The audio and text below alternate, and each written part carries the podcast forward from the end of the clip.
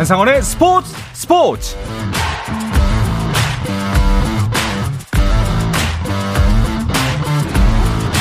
스포츠가 있는 저녁 어떠신가요? 아나운서 한상원입니다.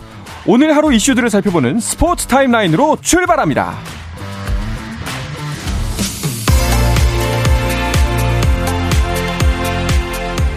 네, 프로야구 오늘도 세경기가 진행 중입니다. 어제 키움을 이기면서 5위 기아와의 격차를 두 경기로 줄인 6위 NC. 구창모를 선발로 내세운 가운데 오늘은 원태인 선발의 삼성을 상대하고 있습니다.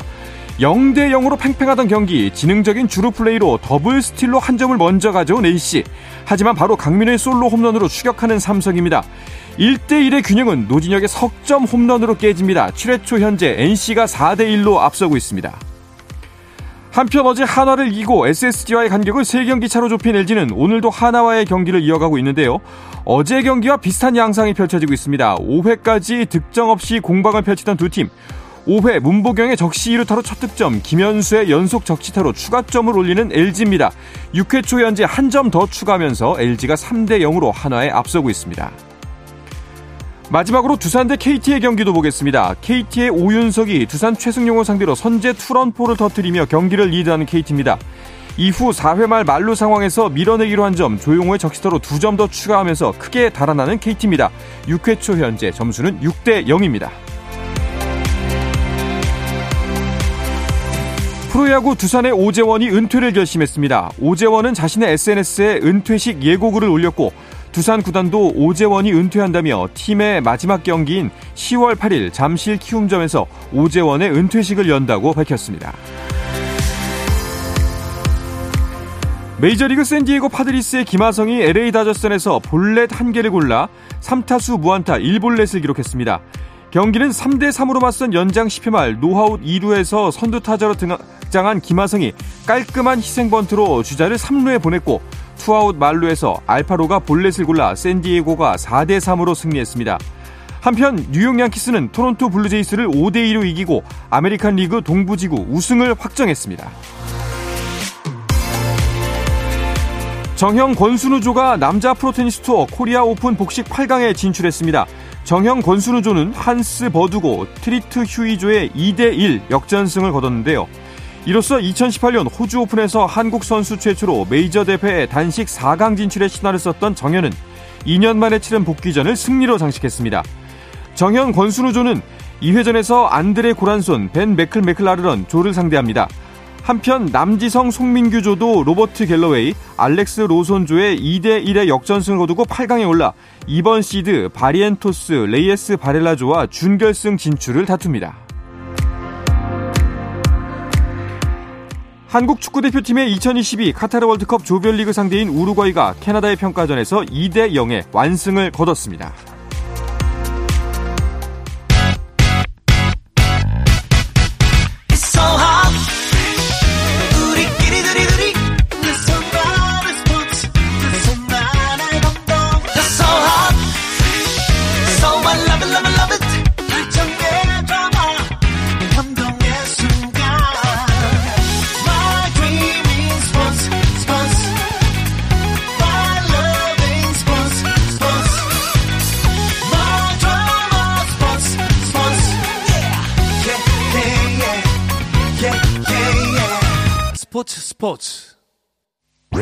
Make it rain girl make it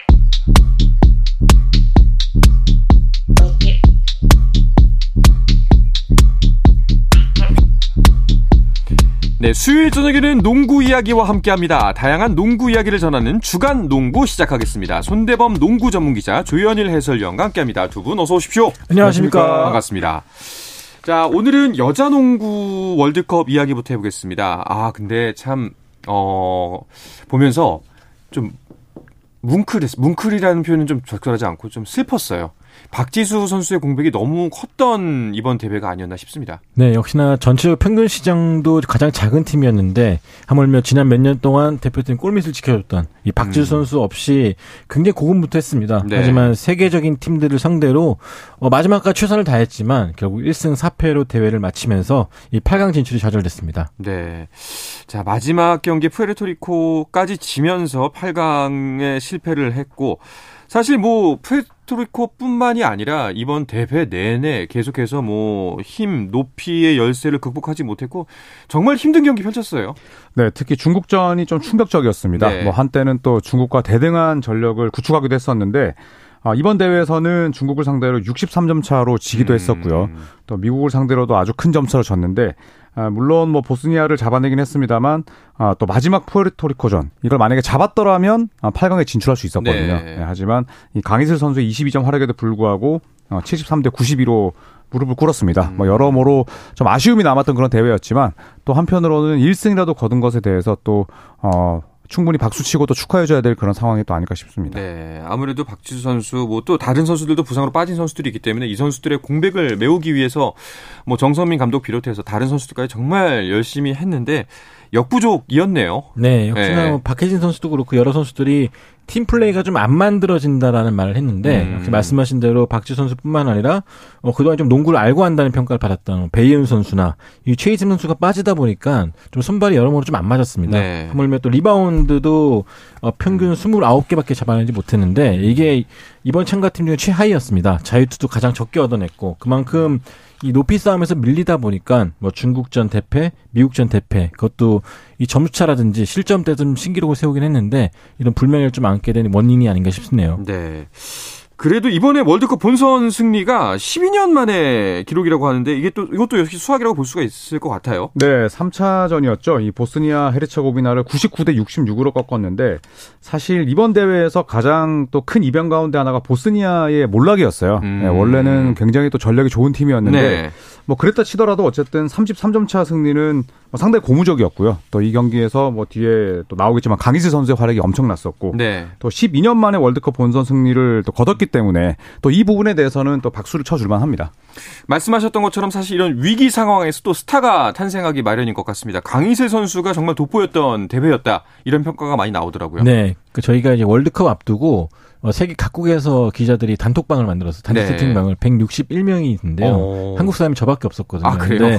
딱 유일하게 제가 관심을 받은 날 이날이었어요. 아. 이 강이슬 선수가 37득점, 3.7개를 넣으면서 팀 승리를 이끌었는데 워낙 리바운드도 그렇고 여러모로 잘했거든요. 네네. 덕분에 이 경기가 끝나면 이제 득점, 자유투, 리바운드 여러 가지를 집계해서 만드는 효율 지수가 있는데요. 음. 어, 44점을 기록했습니다. 이게 피바 월드컵이 개최된 이래 최고 득점이라 그래요. 어, 그래서 강인 선수가 팀 승리와 함께 개인 신기록 또 역대 기록까지 세우면서 어, 덕분에 저도 축하한다는 말을 들었습니다. 어, 네. 그렇군요. 네. 그리고 강희수 선수가 이번 대회에서 평균 득점이 전체 3위였어요. 음. 그래서 프레토리코의 구리엔테스 그리고 이제 미국의 아이자 윌슨에 이어서 전체 3위였고 3점 평균 성공 개수도 3.8개로 1위였거든요. 네네. 네, 강희수 선수의 활약이 반짝반짝 빛났던 대회였습니다. 그렇군요. 참 뭐 아쉬운 결과이긴 합니다만 어쨌거나 저쨌거나 이제 경기는 다 끝이 났고 우리나라는 8강 진출에 실패를 했고 그렇다면은 어 어느 어떤 나라들이 8강에 진출했나요? 어, 일단 A조에서는 미국과 중국, 벨기에, 푸에르토리코가 올라갔고요. 네. 이 푸에르토리코는 이 그 처음으로 월드컵 8강에 진출하게 됐고요. 어, B조에서는 캐나다, 프랑스, 호주, 세르비아가 올라갔는데 어 일본이 사실은 지난 월드 올림픽 때 결승까지 올라가서 상당히 기대를 많이 모았던 팀인데 결국에는 이 강팀들에게 좀 밀리다 보니까 8강에서 음. 탈락하는 또 결과를 맞았습니다. 그렇군요. 자, 뭐 우승을 예측해 보자면 아무래도 뭐 세계 1위 미국이 가장 유력하지 않을까 싶은데요. 이건 네. 안 틀릴 자신 있습니다. 아, 그래요? 절대로 밀립니다. 아, 절대로. 네, 이걸 틀리면 진짜 전문가 타이틀 떼야죠. 아, 그런가요? 네. 어. 왜냐하면 이제 미국 남자 대표팀보다도 훨씬 더 압도적인 기량을 네. 또 가지고 있고 정말 틀렸으면 좋겠다. 네. 네. 또뭐다 WNBA 선수들로 구성이 돼 있고 그리고 또 이 미국 대표팀 선수들이 이번 대회 우승을 위해서 뭐이 아이자 윌슨이라든지 WNBA 파이널을 치르고 온 선수들에게 첫 두 경기 휴식을 줬어요. 음. 네, 그 정도로 어 이번 2022 또 농구 월드컵에 대한 어, 우승에 대한 이 열망을 드러내고 있는데 네. 아, 사실 뭐 1위는 거의 뭐 따놓은 당상이라고 볼 수가 있겠고 2위 싸움이 치열하다 음. 이렇게 볼 수 있겠습니다. 자, 우리에게는 이 월드컵 대회도 중요하긴 했지만 사실상 뭐 시작하기 전부터 좀 많은 어려움이 충분히 예상됐던 대회였고 사실은 1년 연기된 아시안 게임이 우리의 또 본 대회다라고 볼 수도 있을 것 같은데 1년 후에 아시안 게임 때는 또 다른 선수들 특히 박지수 선수가 건강한 모습으로 돌아왔으면 좋겠어요. 그렇습니다. 특히 이번에 박지수 선수가 공황장애 증세로 인해 3년을 네. 못했는데 어 1년 뒤에는 좀 더 몸과 마음이 좀 건강한 상태로 돌아와줬으면 그렇죠. 좋겠고요. 또 이번 월드컵 치르면서 푸에 르 푸에르토리코전에서 윤예빈 선수가 음. 이 십자인대를 다쳤어요. 아. 이 벌써 세 번째 무릎 부상인데 무사히 잘 이겨내서 국가대표 선수로 돌아왔으면 좋겠습니다. 네, 정말 어, 이 기간 동안 애써준 선수와 뭐 스탭들 모두 다 수고했다는 말씀, 고생하셨다는 말씀 전하고 싶습니다. KBL 이야기로 가서요. 그 지난주에 우리가 이제 KBL 신인 드래프트가 있다. 뭐 여기 말씀을 드렸었는데 그 지명 순서 추첨이 지난주에 있었고 어제 드래프트가 있었죠. 네. 이제 잠실 학생체육관에서 열렸었는데 어, 전체 1순위 창원 LG가 포인트 가드인 양준석 선수를 지명했고요. 음. KT가 빅맨인 이두원 선수를 지명하는 등뭐 어, 알차게 각 팀들마다 좀 새로운 자원들을 뽑아냈습니다. 뭐 손대범 기자가 예상했던 드래프트 픽들이 굉장히 많이 맞았다고. 네, 이걸 본인이 직접 네. 그 저희 단체방에 본인이 직접 올렸어요. 아, 작가님이 그 쓰기 편하시라고. 아. 네, 그래서 참 네, 네, 저도 그 민망했었는데 아, 네. 이게 사실 이 신인 드래프트는 정말 뭐 맞추기도 힘들고 네. 또 현장을 누벼야만 음. 또 이렇게 적중률이 높을 수 있는데 뭐 소가 뒷걸음 치다가 네. 운이 좋았다. 네. 네. 네. 이런 날도 있는 거죠. 아 그럼요. 그럼요. 아 60%가 쉽게 나오는 게 아닙니다. 네. 알겠습니다. 어쨌든 어쨌든 양준석 선수의 1순위 지명 마치셨습니다. 네, 연세대학교 3학년 재학 중에 조기 드래프트 신청한 선수인데요. 네. 어, 이 선수는 보기 드문 정통 포인트 가드입니다. 음. 뭐 경기 운영, 패스뿐만 아니라 뭐 굉장히 영리하게 경기를 잘 풀어가는 선수고 또 득점력도 뛰어나기 때문에 뭐 당장은 아니더라도 LG의 미래를 책임질 포인트 가드라는 평가를 받고 있습니다. 음. 자, 그리고 매년 보면은 깜짝 지명도 나오는데 올해는 혹시 막 가장 놀라웠던 좀 의외의 지명이 있었나요? 성균관대 출신의 이제 송동훈 선수를 어, 빼놓을 수가 없는데 네. 또 기자들 사이에서도 뭐 깜짝 픽이 있을 것이다. 음. 네, 또 이런 이야기가 나돌았었고요. 어, 성균관대 출신의 신장은 174cm니까 굉장히 또 작은 그렇네요. 편입니다. 네. 네, 뭐 작은 가드로서 오랫동안 뛰었고 또 지난 시즌 끝나고 은퇴했던 뭐 이현민 선수 정도 되는 키인데 송동훈 선수는 또 득점력도 좋고요. 그리고 네. 또 어, 운동 능력이 굉장히 뛰어납니다. 음. 그리고 또 KCC는 어, 1번 포지션이 약한 팀이기 때문에 어, 어떻게 본다면 깜짝 pick이라고 볼 수가 있지만 또 당장 어, 이번 시즌에 많은 출전 기회를 또 받을 것으로도 예상이 되고 있습니다. 네.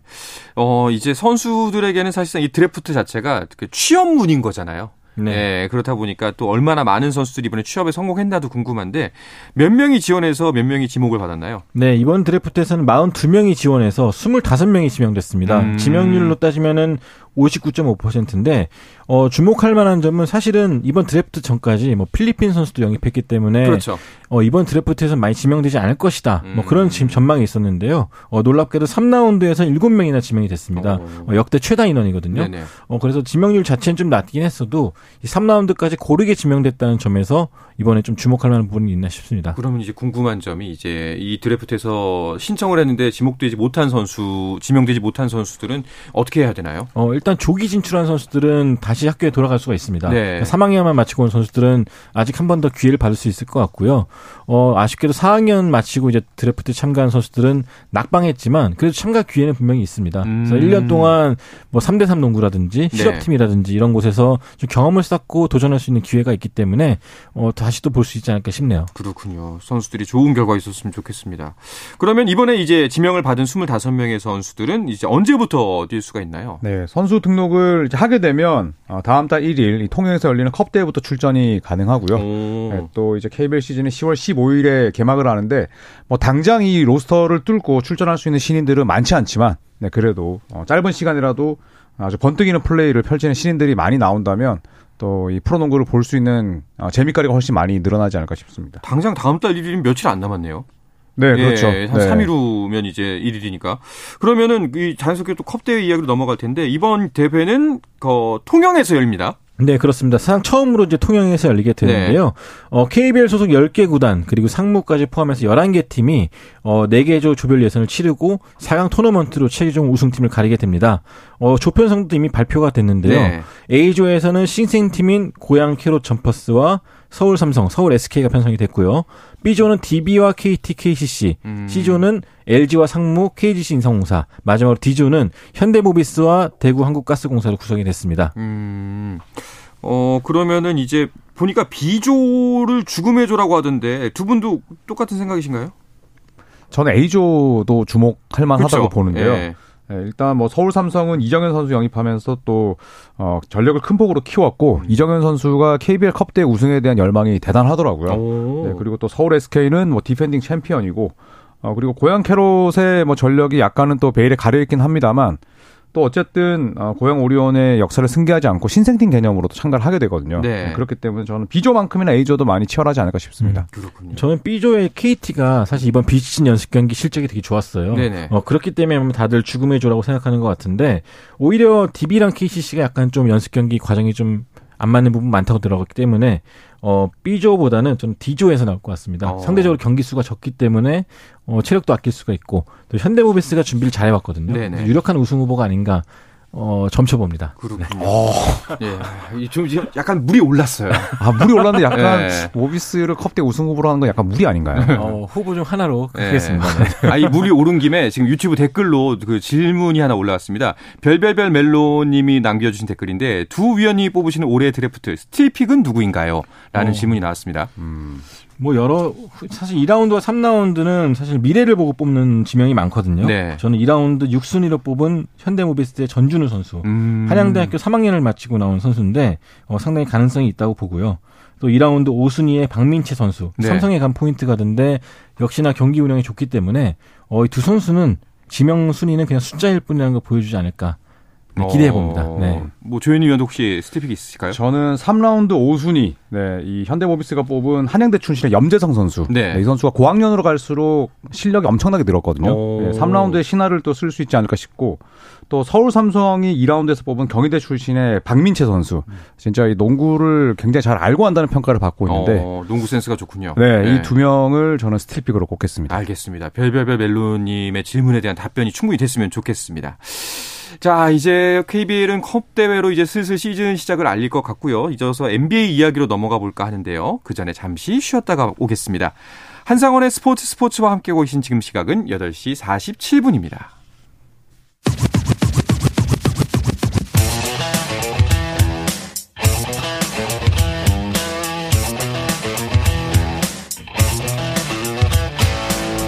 짜릿함이 살아있는 시간.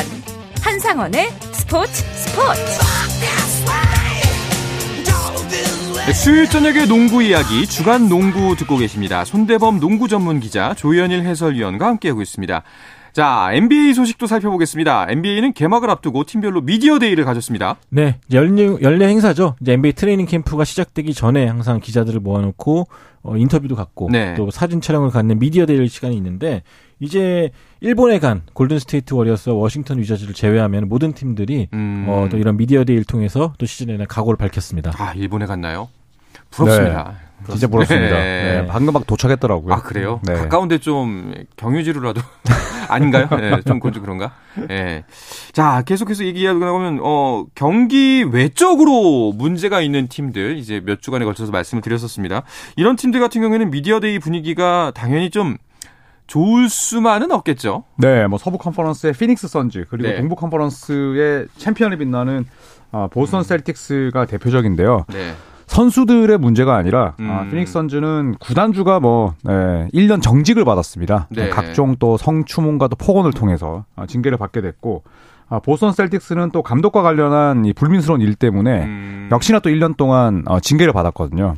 선수가 아닌 아, 구단 수뇌부의 문제 때문에 이 우승 후보 두 팀이 시즌 시작 전부터 엄청나게 삐걱거리고 있습니다. 네, 피닉스 선수 사태 같은 경우에는 지난주에도 저희가 언급을 했었는데 어, 이 로버트 사버 구단주가 뭐 반성보다는 구단을 매각하는 쪽으로 흘러가고 있더라고요. 네, 뭐 본인도 이제 분위기가 안 좋은 걸 감지했는지 네. 어, 자신을 좀 환대하지 않는 곳에 있을 필요가 없다. 뭐 그런 말을 하면서 이 구단을 매각하는 게 결정했습니다. 음. 그래서 일각에서는 이게 좀 NBA가 설계를 잘한 것이 아니냐라는 음. 말이 있어요. 일부러 징계 적게 주고 욕 더 먹게 한 다음에 네, 네. 나, 나 팔게 하라. 뭐 음. 그런 설계가 있는 것이 아니냐 하는데 어, 실제로 사버 구단주가 1년 징계 천만 달러 벌금이 좀 적다는 것이 NBA 선수들 사이에서도 의견이 어. 많았어요. 어, 결국 그러다 보니까 이 본인의 입지가 줄어들 것을 우려해서인지 결국 구단 매각을 결정했습니다. 네. 뭐 사실 근데 과거에도 이런 일이 있었나요? 근데 예전에 이제 도널드 스털링 클리퍼스 구단주가 예, 또 인종 차별로 인해서 NBA 어, 경기장에서 완전히 쫓겨나는 예, 그러니까 구단주에서 쫓겨나는 그런 일들이 있긴 했었는데 뭐이 문제와는 좀 다르긴 합니다만 어쨌든 이 로버트 사보 구단주의 어, 이 퇴출을 사실 또 설계한 인물들이 뭐 크리스 폴, 또 르브론 제임스, 또 뭐 마이클 조던까지 다 디자인되어 음. 있었다 이런 이야기가 있었을 정도로 지금 이 로버트 사보 구단주의 이런 어, 추행들이 예, 굉장히 지금 크게 드러나고 있습니다. 그 말씀, 지난주에 말씀하셨다시피 뭐 보고서가 몇만 페이지라고. 음. 네. 예. 300명을 넘게 만났고 8만 건의 문건이 있었죠. 네. 그러니까요. 네. 아, 이거 애지간했나 본데. 근데 지금 보니까 그 피닉스 선수 같은 경우에는 어 로버트 사버가 매입을 할 때 2004년에 4억 100만 달러에 매입했는데 이번에 뭐 30억 달러에 팔겠다. 이거는 좀 왠지 저도 배가 아픈데요. 그렇죠. 오히려 네.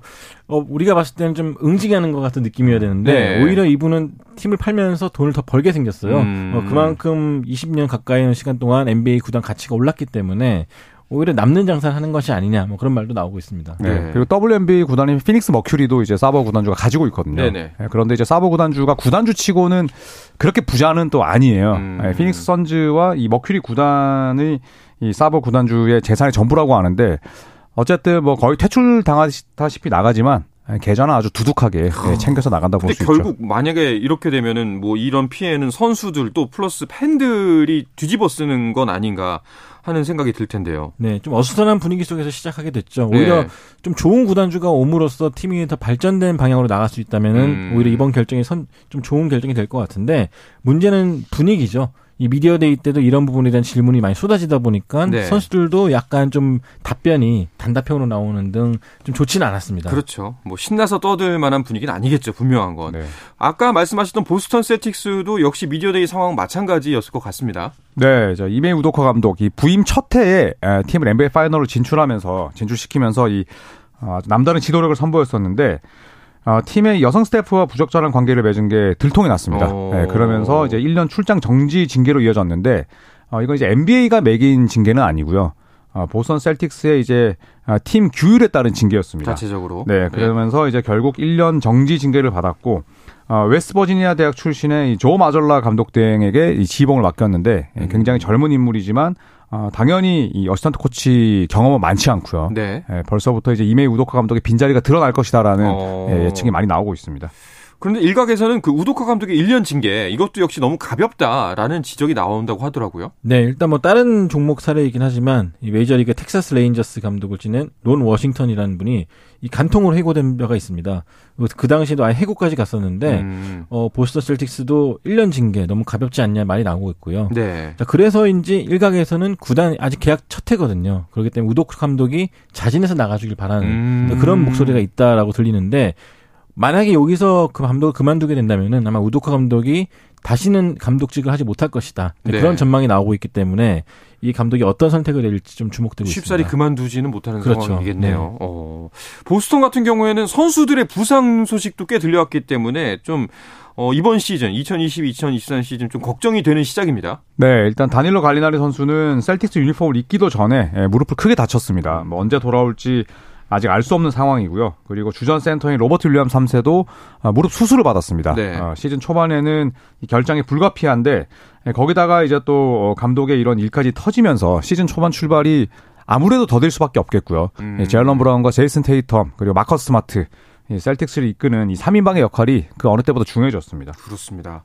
그렇다면은 다른 팀들의 미디어 데이에서는 어떤 이야기들이 나왔나요? 네, 일단 기자들이 꽤 많이 몰린 LA 레이커스. 네. 네 앤서니 데이비스 선수가 새 시즌 목표로 이제 전 경기 출전을 목표로 한다. 음. 82경기를 모두 뛰겠다는 것인데 어, 사실 이 선수가 늘 부상 때문에 그 목표 달성에 실패해 왔거든요. 그래서 이번에는 과연 성공할지 또 기대가 되고 있고 또 웨스트브룩 선수에 대한 이야기도 많이 나오고 있죠. 그렇죠. 소문에는 이 선수가 식스맨으로 나올 것이다라고 하지만 이 다빈 햄 감독은 웨스트브룩이 당연히 선발로 나올 것이다라고 말하면서 어, 새 시즌 팬들 좀 불안감에 떨게 했습니다. 음. 그렇군요. 뭐 수긍이 갑니다. 그 케빈 듀란트 같은 경우에는 이제 본인의 트레이드 이슈 굉장히 뜨거웠지 않습니까? 주간 듀란트라고 이제 우리가 방송 이름을 바꿀 정도로 어 스스로도 이야기를 꺼냈어요.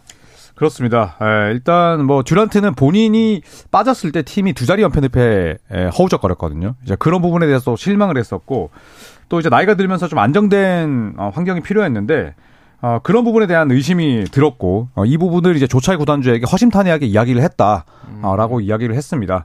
어, 사실 미디어 데이 때 케빈 듀란트가 카이리 어빙을 보면서 활짝 웃는 장면이 나왔는데 도대체 둘은 뭐 어떤 인연이 있길래 네. 네, 저렇게 둘만 만나면 분위기가 화기애애할까 음. 이런 생각이 들기도 하면서 예, 과연 이 두 명이 멘탈을 잡고 시즌을 끝낼 수 있을까 또 이런 의구심도 들었습니다. 네. 왠지 둘이 웃으면 더 불안하잖아요. 그렇죠. 예. 듀란트가 이제 네시 감독이 해고되지 않으면 남지 않겠다 뭐 그런 그렇죠. 말 했다는 건 예. 소문이 있었는데 네시 감독은 가족끼리는 늘 그런 말 할 수 있는 거고 또 음. 풀어, 다 풀었다라고 해명을 했거든요. 네. 과연 이게 진짜일지 아닐지 이제 시즌 지켜봐야 될 것 같습니다. 대인배의 면모를 보이네요, 스티브 내시가. 네. 자, 이제 NBA가 미디어 데이를 열었다는 건 이제 시즌 시작이 임박했다는 이야기입니다. 어떤 일정으로 움직이게 되나요? 네, 이제 도쿄, 어, 일본 도쿄에서 시범 경기가 우리나라 날짜로 이제 금요일에 열립니다. 네. 네 모레 19시 저녁 7시에 골든스테이트 워리어스 워싱턴 위저즈의 맞대결로 시작이 되는데요. 그리고 또 일요일 낮에 이 두 팀이 다시 한번 리턴 매치를 벌입니다. 또이 이외에 또 많은 글로벌 게임이 열리게 되는데 어, 시범 경기가 시작되면 사실상 뭐 이 NBA 팬들, 농구 팬들은 시즌 시작된다는 느낌을 음. 받겠죠. 이제 모레 예, 처음으로 프리시즌 열리게 됩니다. 그렇군요. 아 근데 뭐 아까 앞서도 잠깐 농담처럼 지나가긴 했습니다만 일본은 방문하는데 우리나라에서도 좀 하면 안 될까요? 힘좀 네. 써주시면 안 됩니까? 그러니까요. 그만큼 시장이 커져야 되는데 네. 어, 제가 시장은 아니기 때문에 어려울 것 같습니다. 아, 죄송합니다. 아니 그 100, 161명 기자단에 들어가 있는데 거기서 이제 뭐 했습니까? 네. 단톡방에서. 근데 좀 농구 저변이 참 넓다고 느낀 게 네. 일본 같은 경우는 이번에 2020년에 그 2019년에 재팬 게임을 열 때만 해도 스폰서가 음. 많지 않았는데 이번에 14개 업체가 붙었다고 해요. 음. 뭐 그만큼 일본 기업에서도 많이 주목하고 있는 경기인 만큼 이 농구 인기 높다는 걸 좀 보여준 사례가 아닌가 음. 싶습니다. 와 정말 옛날 얘기지만 예전에 막 샤키로니 오고 그랬을 때가 정말 우리 어렸을 때지 음. 않습니까? 10대 때 그런 시절이 있었는데 다시 한번 또 그런 때가 왔으면 좋겠습니다. 자 이제 NBA도 그렇고 KBL도 시즌 개막이 임박했기 때문에 두 분은 점점 더 바빠지시겠네요. 네, 저는 뭐 NBA 중계도 하고 열심히 또 이렇게 스포츠 스포츠도 하고 예, 저는 빠지지 않을 텐데 네. 여자 프로농구 해설을 해야 되는 손대문 팬시장이 음. 많이 걱정입니다. 네. 이 걱정에 대해서는 어떻게 네. 불식시킬 계획이신가요? 어, 웨스트브룩 전 꾸준히 하겠습니다. 네. 더 불안해지고 있습니다. 알겠습니다. 자, 그래도 수요일에는 꼭 함께 해주길 바라면서 이번 주 주간 농구는 마치도록 하겠습니다. 손대범 농구 전문 기자 그리고 조현일 농구 해설위원과 함께했습니다. 두 분 오늘도 고맙습니다. 감사합니다. 감사합니다. 네, 내일도 저녁 8시 30분에 뵙겠습니다. 한상원의 스포츠 스포츠!